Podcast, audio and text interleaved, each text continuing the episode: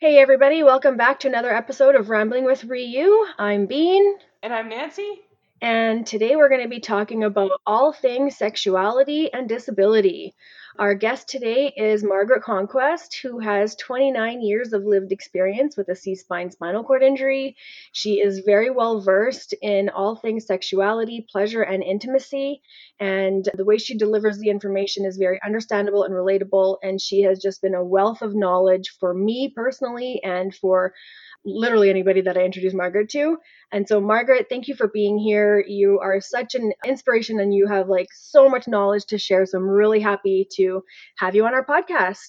Well, thank you for having me. And that makes me feel super nervous because while I, I like to say I'm passionate about all things sex, I don't know everything, but I'm willing to dive deep and look for whatever I don't have some sort of inkling on. Yeah. Well, I think that's what makes a good expert is the willingness to admit that you don't know everything because I don't think anybody can ever know everything about anything. And so hmm. just being able to admit that shows that you're constantly willing to grow and that's a great quality to have. Well, thank you. Yeah. I'll let you just introduce yourself a bit and go into your story however deep you'd like to go. So I was injured in 1991, just about 30 years ago, and at that time I was in grade 11. I was right in the middle of my first true love, my first really serious relationship. So, having a C6, C7 injury, of course, at 16, I had my whole life planned out. I knew which direction I was headed, right? Mm-hmm. Like every 16 year old does. and so that just threw a big, a big roadblock in the way. And beyond my plans being changed, I really didn't have as much knowledge as I thought I did. For sure, looking back, not. Every kid has certain degrees of opportunity for exploration sexually. And I was raised in a Catholic family, very conservative family. And it was very, you know, that was naughty. It was quite naughty to be doing anything with somebody outside of marriage. And especially at 16, I wasn't headed anywhere near marriage. So it was, well, but I guess you're not having sex. So there's never mind not having sex, there was no discussion of pleasure. And so everything they did was at parties and in cars or dark basements.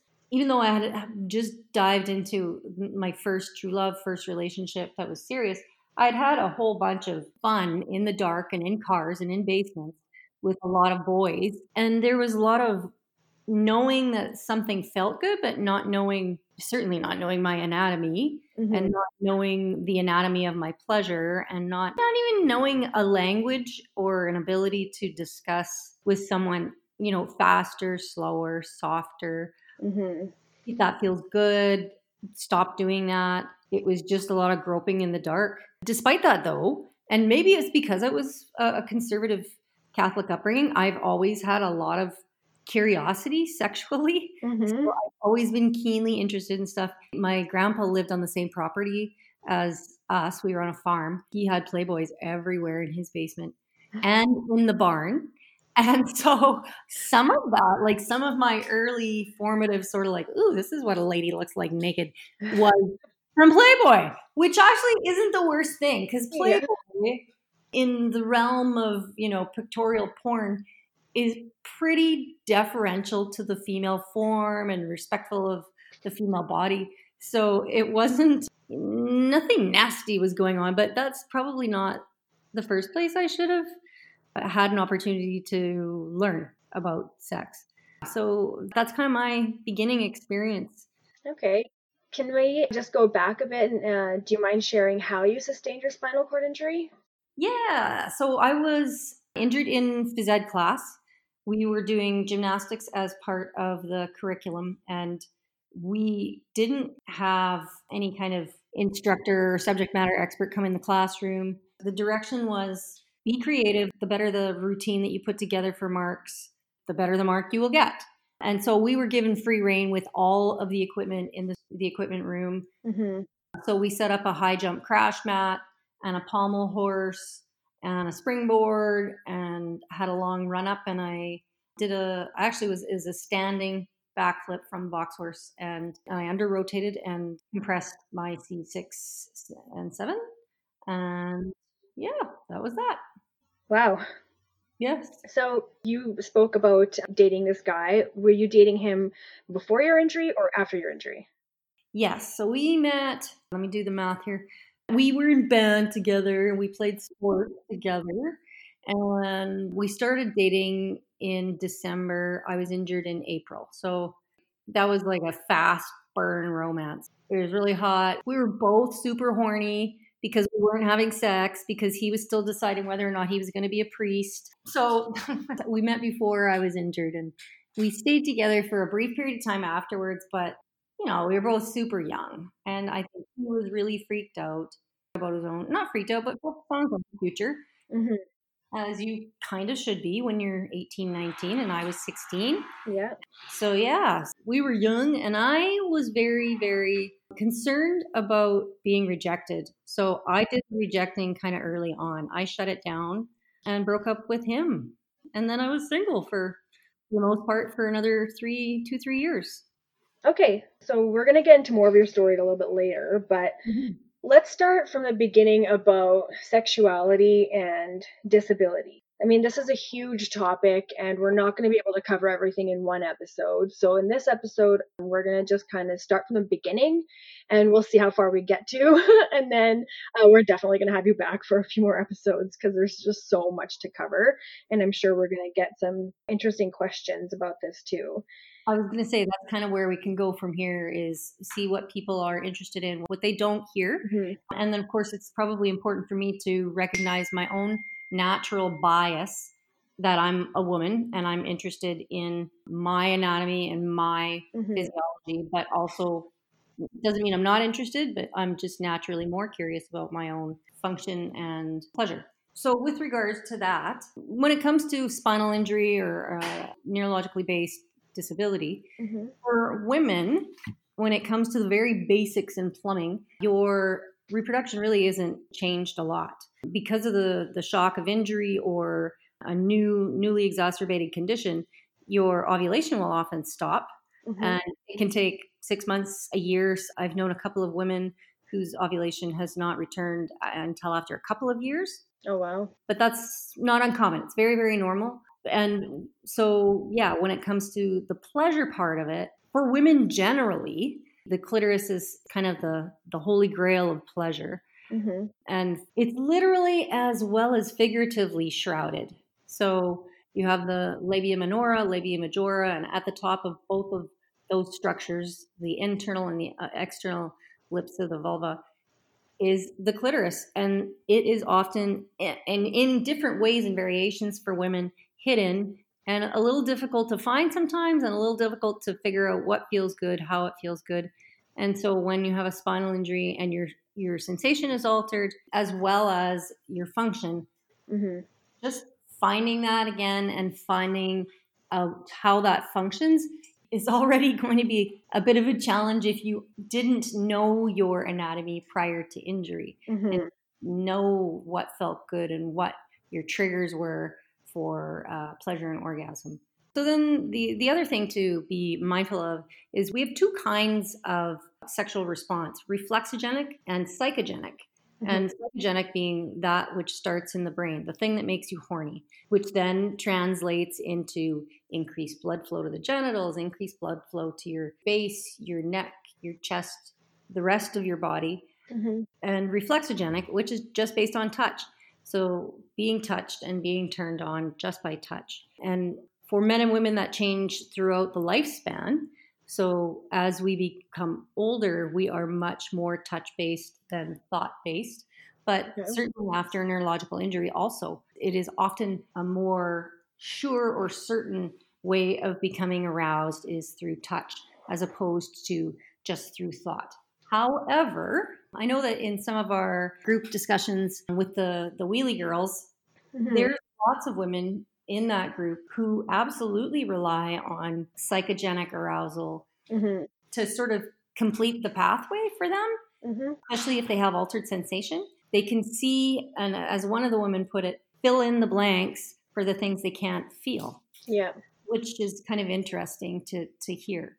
Now, I have an incomplete injury Mm-hmm. And my injury, it's interesting in that I have some sensation and some function intact, but even then, I still really struggle to achieve orgasm. Mm-hmm. It's somewhat elusive, and it, I do really have to rely on a lot of work on both the, the psychogenic end as well as the reflexogenic end, needing mm-hmm. lots, lots of touch, needing lots and lots of, I don't know how to describe it. It's like the date has to last all day or all yeah. evening for me to really be in the mood. Yeah.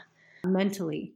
I feel like a lot of people with spinal cord injuries have said that that it does take a lot more uh, mental effort and like I've talked to a few guys who have spinal cord injuries and they said that even though they have no sensation that they use their imagination a lot to get aroused and even if they take like pills and stuff to get aroused they still need that imagination part to really feel connected. Yeah. And you know, years ago the sexual response cycle only included excitement plateau orgasm and resolution. Mm-hmm. And in the 60s and 70s, desire was added. And I think that we don't pay enough homage to desire and libido mm-hmm. in terms of how that really impacts sexual function. And not just from a hormone based sort of uh, reasoning, but mm-hmm. What's going on in your life. Like you talk to people who have a, a new injury, mm-hmm. as well as people who've got an ongoing uh, condition to manage there's fatigue, there's dealing with your body image, there's dealing with the people in your life. Mm-hmm. And when you're first injured or first dealing with something that's new to you, you're just keeping your head above water. Yeah. So it makes all the sense in the world that someone doesn't have any desire mm-hmm. or just says, oh, sex, that's over. Well, because I mean, I think that's part of the stigma, right? Like, even when I was paralyzed, one of the first thoughts I had was, who's going to date a girl in a wheelchair? Yeah. And like you just automatically seem like you're undateable. You're definitely don't feel sexy. And then, yeah, the body image stuff, uh, having to have a catheter and then losing bowel control. And all of these things really play a part in your self esteem. And then you think about dating with all of these things and you're just like, no, I like, I don't want to. Well, and you don't get any chance to wrap your head around being a part of a culture you never wanted to be a part of in the first place. Yeah. Really, you know, it's all of a sudden you're there. You're like, wait a minute, that wasn't what I had in mind. yeah, I feel like all of us can agree to that. That's for sure. Mm-hmm. Now, for guys, there is an impact upon reproductive function. Mm-hmm. And that's really due to the, the sequence of events that have to occur for two things to happen. One, for the penis to get erect. That's a bit of a challenge for a lot of men with spinal cord injury. Mm-hmm. Two, for ejaculation in that whole course of events. For that, for ejaculate to make it out of the seminal vesicles mm-hmm. and then through the penis and not into the bladder. That happens for lots and lots of men. That the oh. sequence of contractions just don't happen the way that they need to. Right. That being said, though, because it's more men have spinal injuries, there's a lot more research and there's a lot more methods to sort of augment their function and from a reproductive standpoint as well as a sexual performance standpoint make it so they can change the way they function and achieve the goals that they have in their life and in their relationships. Mm-hmm. Yeah, I mean, I feel like each of us have our own set of challenges that we faced. Well, I mean, whether you have a spinal cord injury or not, everybody has their own adversity that they face. And I think with sex and stuff, it's often, like you said, for considered a taboo subject. I mean, I'm East Indian, and in our culture, like you just don't talk about it. You don't do it till you're married. I mean, in my religion, which I'm Sikh, we don't date either. You're not allowed to date. I mean, what it used to be before is you're just getting an arranged marriage, right? I mean, that's a whole subject on its own. but yeah, there is a lot of taboo around it, and like people feel ashamed to ask the questions that they have or to bring up any concerns that they might have. And so I that's why I think it is really important that we talk about these things and make them more normal and tell people that there are resources out there to like help them through what they're going through. And bring this stuff into the light like it's a beautiful amazing life affirming thing mm-hmm. not a shameful dirty weird yeah. part of who we are. Yeah. I mean the society needs to change. The culture needs to change around that. Yeah absolutely. And it is pervasive. I mean yeah some some cultures some ethnicities maybe more more or less positive with regard to their approach to sexual health but generally most are closed Mhm. or certainly squeamish taboo. And i think some of that is because they just don't know. Yeah. you know unless you start seeking or searching or have somebody that's sex positive and already talks to you about these things hmm you don't know other than by having a lot of fun and checking it out. Sometimes that stuff isn't fun when especially when it's not working the way you would like it to work. Right. So, okay, let me ask you about so you have your spinal cord injury and you were how old? Sorry, 16? yeah Okay, so then you said you were single for a few years. And Mhm. then how did you go about the dating scene? What was your headspace like? And yeah, tell us about how you met Paul. Yeah, so prior to meeting Paul, I didn't really see myself as part of the population that I was a part of. Mhm. So I didn't talk to anybody else about what it was like to date and mate after a spinal cord injury. I certainly didn't tell any of the young men that I dated. Like, I, I didn't disclose anything about my bladder or bowel function because I thought, A, one, ew, gross Mhm. and B, I was very nervous that they would turn and, and run. And so I was kind of just going forward, kind of in the dark. Anyone that I really liked or wanted to date, I never let it get very far. Like we would go on a date, but it would be the kind of date where we wouldn't end up at anybody's place afterwards. It was a few hours long, and then I was home. Mhm. And I certainly, the other thing that I felt, I felt very infantilized by the fact that I couldn't do things by myself. I wasn't independent when I was first injured.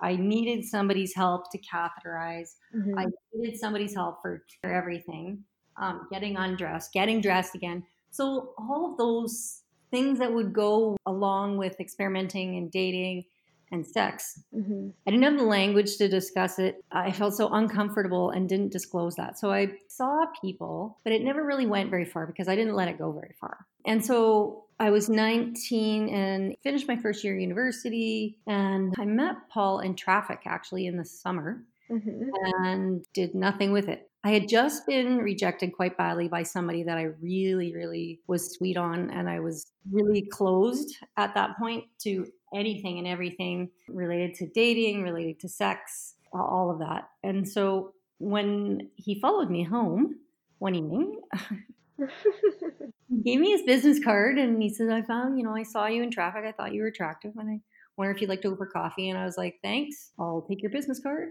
Have a nice day. And that was it.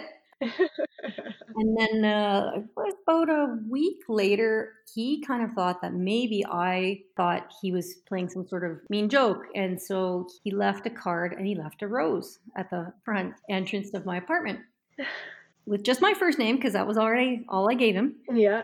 Um, and so uh, the same day that he left that rose, someone had broken into our building Oh, and shattered a huge, huge window right beside where he left the rose. And, and my mom was staying with me at the time. yeah.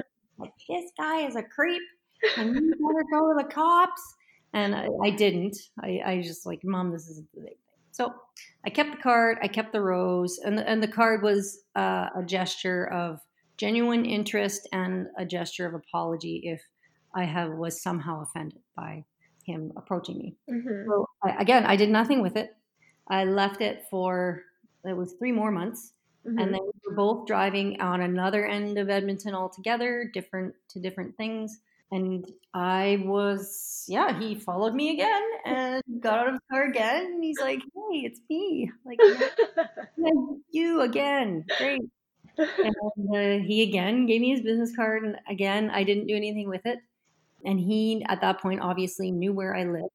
We Mhm. worked very close by, so he, on his lunch hour, ran by and taped a, a note to my window of my vehicle. And it was another pitch to, to say, okay, you know, there was this this Prince Charming named Paul and this woman named Margaret, and they met and madly fell in love. Well, maybe they didn't. Maybe they went for coffee. Maybe they didn't hit it off. Maybe they decided to never meet again. Oh, what a travesty. You know, they wasted 0.07% of their life. So I did make a plan to meet him just for coffee to say, thank you. This is very flattering, but please Yeah. leave me alone. And we could not get our schedules together because I was a student during the day yeah. and had free time at during the day and studied at night, and he was working during the day and free in the evening. We couldn't do coffee, so we did end up meeting for supper, and that Mhm. was kind of the beginning of it all. So, That's awesome. I love that story. and I think so. He's much older than I am. He's 14 years my senior, hmm and I think that that was probably a positive thing for me because he wasn't, you know, he'd been around. I don't know how else to say it. So he he Mhm. he'd been with other people. He'd been with other women. He also wasn't afraid or weirded out by me. He could see I was a, a wheelchair user. hmm Most of the people that I had dated prior to seeing Paul or meeting Paul were people who knew me before I was injured. So I also think I carried some stigma of knowing that I wasn't the same physically functioning person that I was after I was injured. Yeah. So that was also maybe part of it. So he just, I don't know, he made me feel, I was nervous, very nervous. hmm But all of the things he asked me, and when I told him, him what was going on, he didn't get weirded out by it hmm on progressing. And he also had a roommate who was a nurse at the time. Okay. And he asked her some questions about what it might be likely that I had. He figured I had a spinal cord injury, Mhm. borrowed her textbooks, did a little bit of homework on his own. He had a little bit of information of his own prior to us really dating and getting together. So, yeah. That's awesome. Mhm. You guys are so cute, and you're still together, right? We are 26 years together and what are we, 19 years this year married. Wow, that's awesome. Congratulations on that. Thank you. It's been a hard, hard fought win. Actually, we've had a lot of challenges Yeah. in our- marriage because I had mentioned that we are 14 years difference between the two of us. hmm I had always in my mind had a plan that I was going to have like four kids. And when we first met, we both kind of were still on the same page. He was in his 30s. Having a family was still on the table. Okay. But I was still in the process of litigating because my injury with Mhm. my high school. And so we didn't get married for seven years. It took 11 years from time of injury to resolution for my own litigation. right. And so by the time that we did get married and did kind of, we're in that place where we thought, okay, this is the time to have Mhm. kids, we started going in different directions with what we wanted. I was still the age of, I wanted to be a mother. I had a plan to be a mother. He was starting to rapidly move away from that because he was 40 already by then. hmm And so that was a very, very challenging period of time for both of us because we weren't going in the same direction at all. The other thing that kind of had happened when we first met, I again, like I said, I didn't know my own my own anatomy of my own pleasure, hmm and Paul was there with me all the way in terms of wanting to explore things and do things. But I made a bit of a mistake, I think, in saying, don't get so focused on my pleasure. It's just taking away from the end result. And after a little while, it sort of kind of did go that way where I didn't speak up. I didn't say what I needed or wanted. I didn't know what I wanted. Right. And he kind of said, well, okay, I guess you don't need that then. So I just won't focus on that. Right. So while we had a really hot, passionate get together in terms of the, the first few years we were together and when we got married, things like got real, right? In terms of Yeah. kids, money, our career goals, where we where I was going in my career, things were starting to change in his career. Yeah. We started to move apart in that sense. And so not just related to kids, but also life in general. We became distant and we didn't both work on fixing that for a long time. hmm And I feel like we could have gone in a different direction and at this point not be together. hmm And we, luckily, I don't have a magic answer as to why, hmm but we both turned towards each other. I feel like we're in a new marriage together. hmm And I think turning 40 and being close to 40 was a huge impetus for me to start focusing on my own pleasure again. And I had just really stopped living that part of my life for such a long time.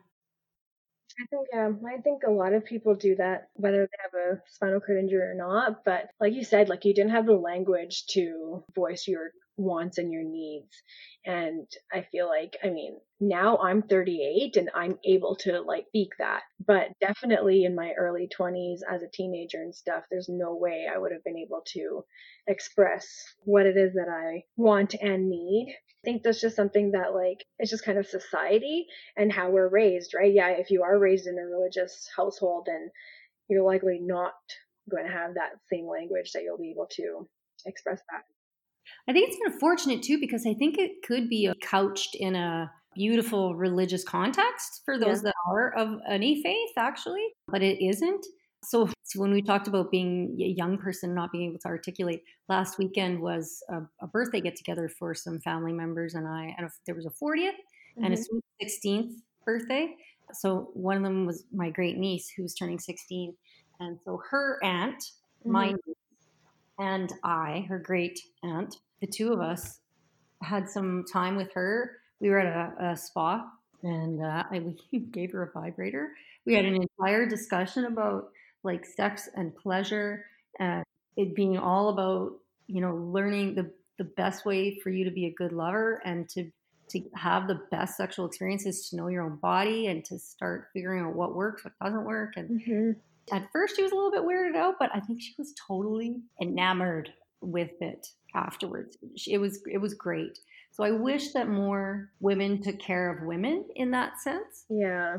You know, you said you first learned about like the women's body and stuff through Playboys, but now it's kind of more, you know, the internet is available to everybody and there's so much out there that it's a lot of it's unrealistic. People are viewing entertainment not real body, yeah. real sexual response.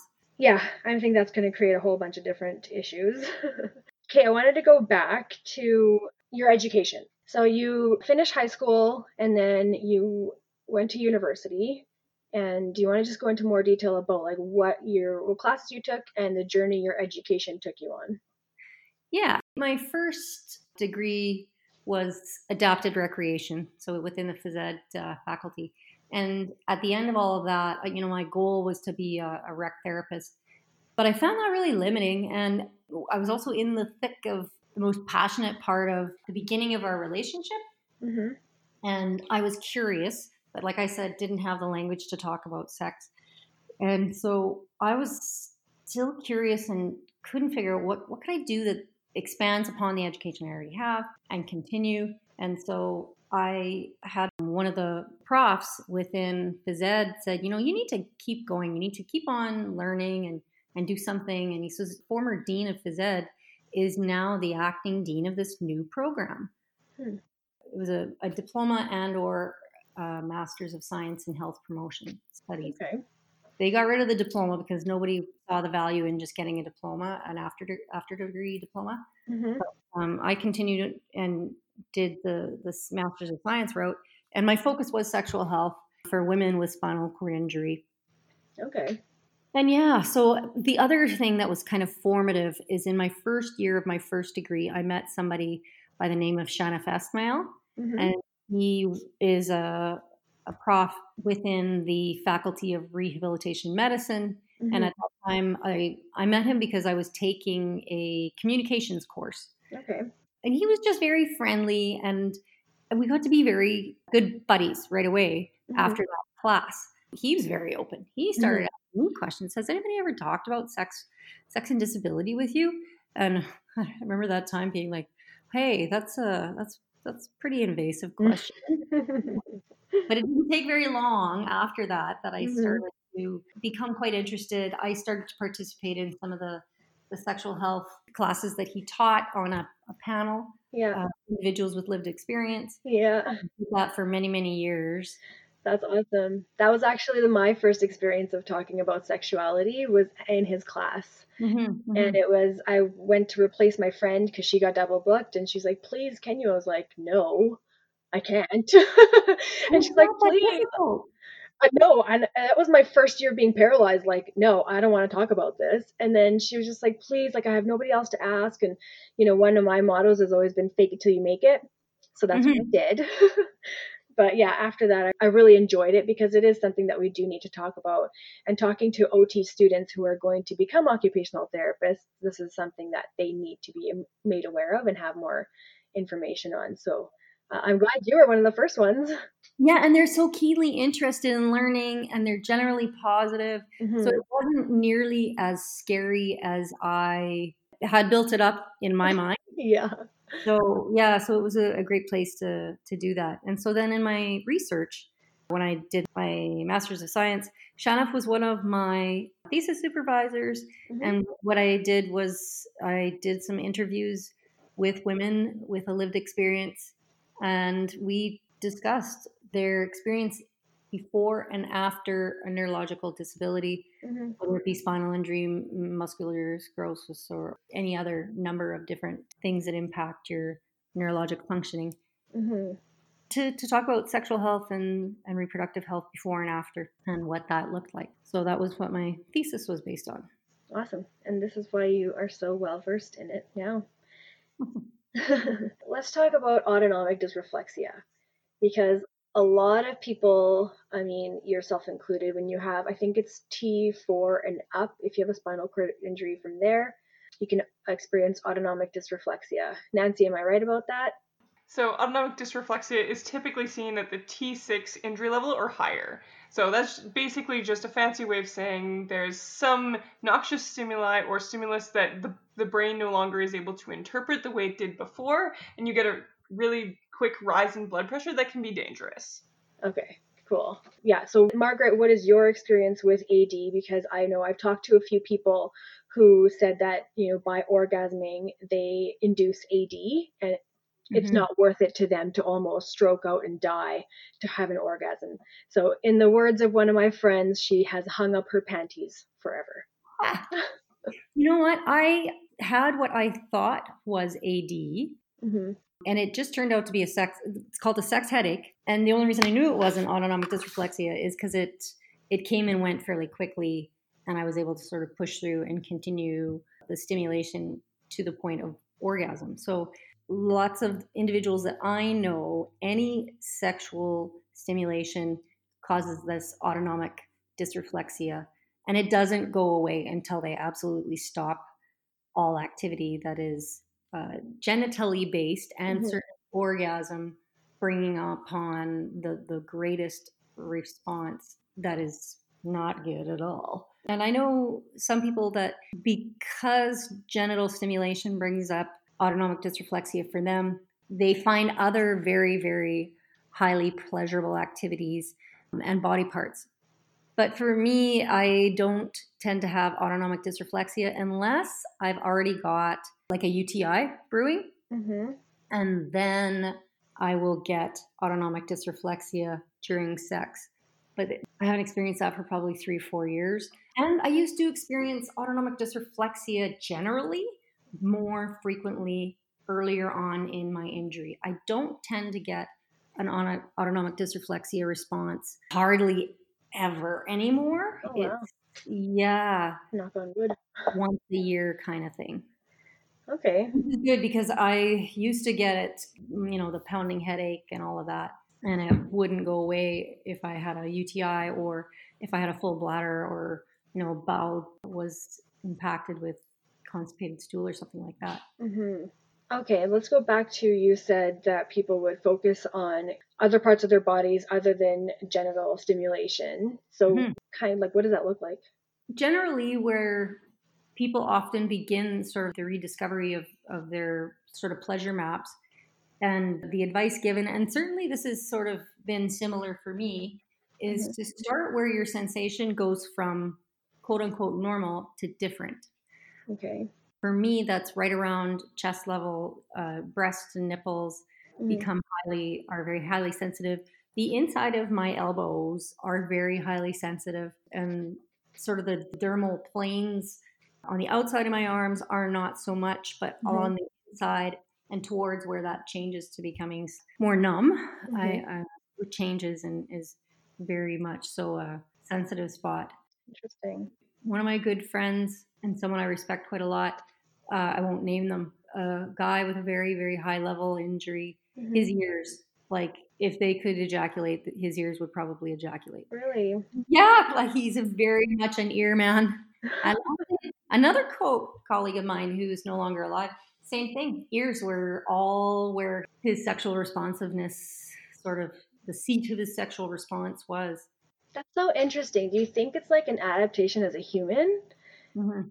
That, like, okay, something disrupted my central nervous system. I can't feel my Yeah. genitals anymore, but now, like, my neck is sensitive or my ears are sensitive or How like, can I continue to relate at a high level with someone else or even with myself, right? Like Mhm. if a person is, it certainly becomes a, a different activity the more highly physically barriered you are. But to find parts of your body that you find extremely pleasurable, Mhm.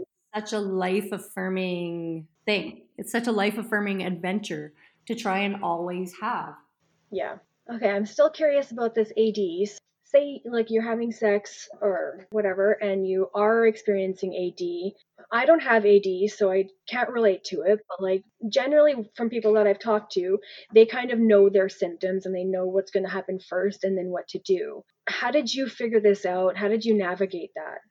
Well, for me, it was a headache as well as a feeling of anxiety related to higher blood pressure.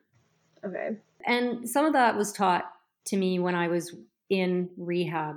Now, for me, my experience is quite different because 30 years ago, I spent eight months Mhm. in rehab, whereas people, quads and paras, spend weeks, Yeah. months in rehab now. Yeah. And they may or may not get the information. They may or may not be in a mental place to even hear and integrate the learning either. Mhm. So I had more than one cycle of SCI education that I, I got to go through to learn and hear and integrate the learning and to experience it while I was actually in hospital. And so the advice I'd been given early on was stop doing that. Really take away the stimulus, the noxious stimuli causing this flight or fight response. So it's your sympathetic nervous system is is reacting and your body just doesn't have the ability to send the signal to say, okay, time to relax. Mhm. Saber-toothed tiger is not after you. Mhm. Again, it's a feeling out to what degree they can back off of a particular activity Mhm. and either ramp up again or if it just stays sustained, that negative response, whether it be a high blood pressure. For most, it's a, yeah, it's a, it's a risk of having a stroke. Yeah. I mean, and that's scary, right? To think that you could be having sex and then stroke out. Mm-hmm. And I think it's important that we talk about these things because there's so many people who are getting injured. I mean, almost daily if we look at the stats, right? Mm-hmm. And a lot of these people are young. And so obviously this is going to be a part of your thought process of when you're post SCI of, you know, can I have sex? What is it going to look like? If I do, do if I and I get AD, what's going to happen? And I mean, I'm in, I'm very interested by all of this stuff, so I'm sure other people. And again, I'm not a medical doctor, but if you tend to have autonomic dysreflexia easily, I would be aware, not wary, but aware of it Mhm, and pay attention to it. mhm, And to, if a person can and find can find the language, have that discussion with their partner about it. yeah, Yeah, just try to adapt what you're doing and do different things if it turns out that genital stimulation causes you autonomic dysreflexia. And know that it may not always. right. Yeah, I mean, there's no rhyme or reason to really any of this. it is just kind of could happen this time, might not happen next time. And sort of the adaptation that happened for me where I realized it was a sex headache, I had, I just plugged it into Google hmm And one of the first things that they said was try taking an Advil before you have sex or are going to masturbate. I was like, well, how easy is that? Okay. Yeah. And, and that kind of set me on my path. And then I just found that I didn't need it after a while. So there was a bit of an adaptive response to the stimulus that made it such that it over time relaxed or reduced and to the point of not having anything. Yeah, that's really cool. So, as far as libido goes and sex drive, I know we touched on it a little bit. Has this been studied? Like, is there post spinal cord injury? Do people lose their sex drive? I mean, I was asked by a homeopathic doctor after I Mhm. was paralyzed, but I really wasn't talked to about it while I was at the rehab hospital or anywhere. Like, nobody really talked to me about it. Yeah, so yes, the research that I'm aware of and that I've read does show that for women and for men generally, that uh, libido does decrease. Some of that related to an expectation that your sexual responsiveness will be the same as it was before injury or before your condition changed. hmm I am hopeful that And I'm seeing that there's less of a focus on reproduction and function like an able bodied person, mm-hmm. and more focus on pleasure. And that as we see more focus on pleasure and heightened states of pleasure, that there is more libido, uh, an increase in people's libido, and an openness to pleasure and mm-hmm. sex and sexual activity. Not because there's less pressure, but because there's an awakening or an understanding that sex, sexuality, the way we interact with people is, is less about penis in the vagina, mm-hmm. bang, bang, bang, orgasm, than it is about the relating to yourself and relating to another yeah. person. But definitely a, a, lower libido is experienced after injury as opposed to before injury. Mm-hmm. I would be curious to see now that we have got people that are living 40, 50, 60 years post injury, mm-hmm. I would like to see if people's libidos change over time as their everyday and the balance of their lives has been lived as a person with injury, mm-hmm. as opposed to, yeah, my libido's changed four or five or 10 years after injury. Mm-hmm. I, I, I would know what that's like, what the trajectory of that is like over time. Yeah, I'd be curious to know that too. And I do like what you said. Like, we've had a, num- a number of conversations about dis- disability and sexuality. And I really love that you talk so much about pleasure and intimacy because that can be translated into like every part of our life. And yeah. I feel like if you are living for pleasure and intimacy in everything you do, you're going to experience it more in every facet, including the sexual part of your life yeah, it's a sort of erotic approach to living, really.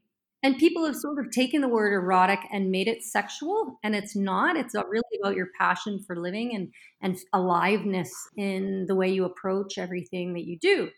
And so it's it's both fortunate and, and unfortunate that sex has been so attached to it, and often attached to it in a shameful way. Mm-hmm. I find that unfortunate. Yeah, for sure. But I feel like having these kind of conversations and really talking to people openly about what they find pleasurable. I mean, it doesn't all have to be sexual. And I kind of want you to talk about that a little bit about the pleasure and intimacy in life. Yeah. And I think that maybe some of that has come from some of the darkest and, and most difficult periods in my marriage where I had to find bright spots. And I think uh, also, along with what was going on in my marriage, I had also had some serious health setbacks. They were points at which I had to again grasp for easy wins. Mm-hmm. I had to again grasp for little bits of light in the future and finding pleasure in everyday moments. For example, I find it sort of funny that I love to shave my legs.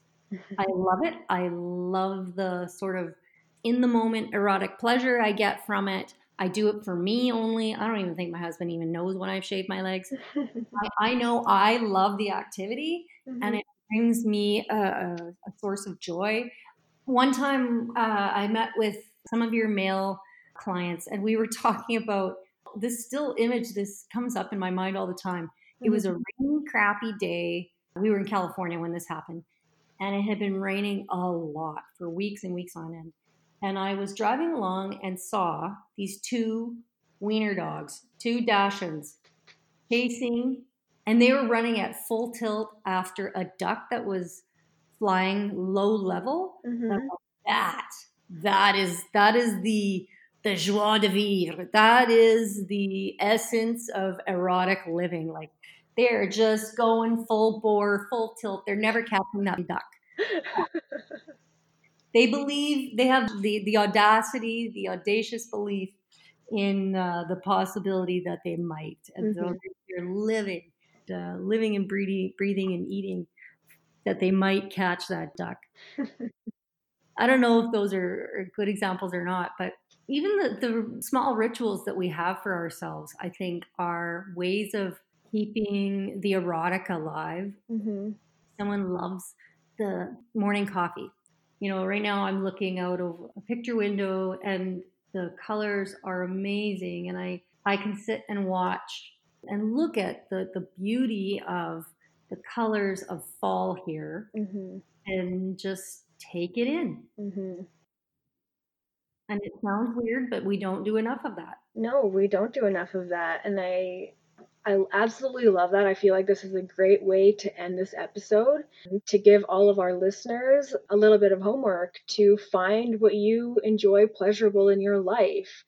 Is it that morning cup of coffee? Is it that monthly pedicure that you get?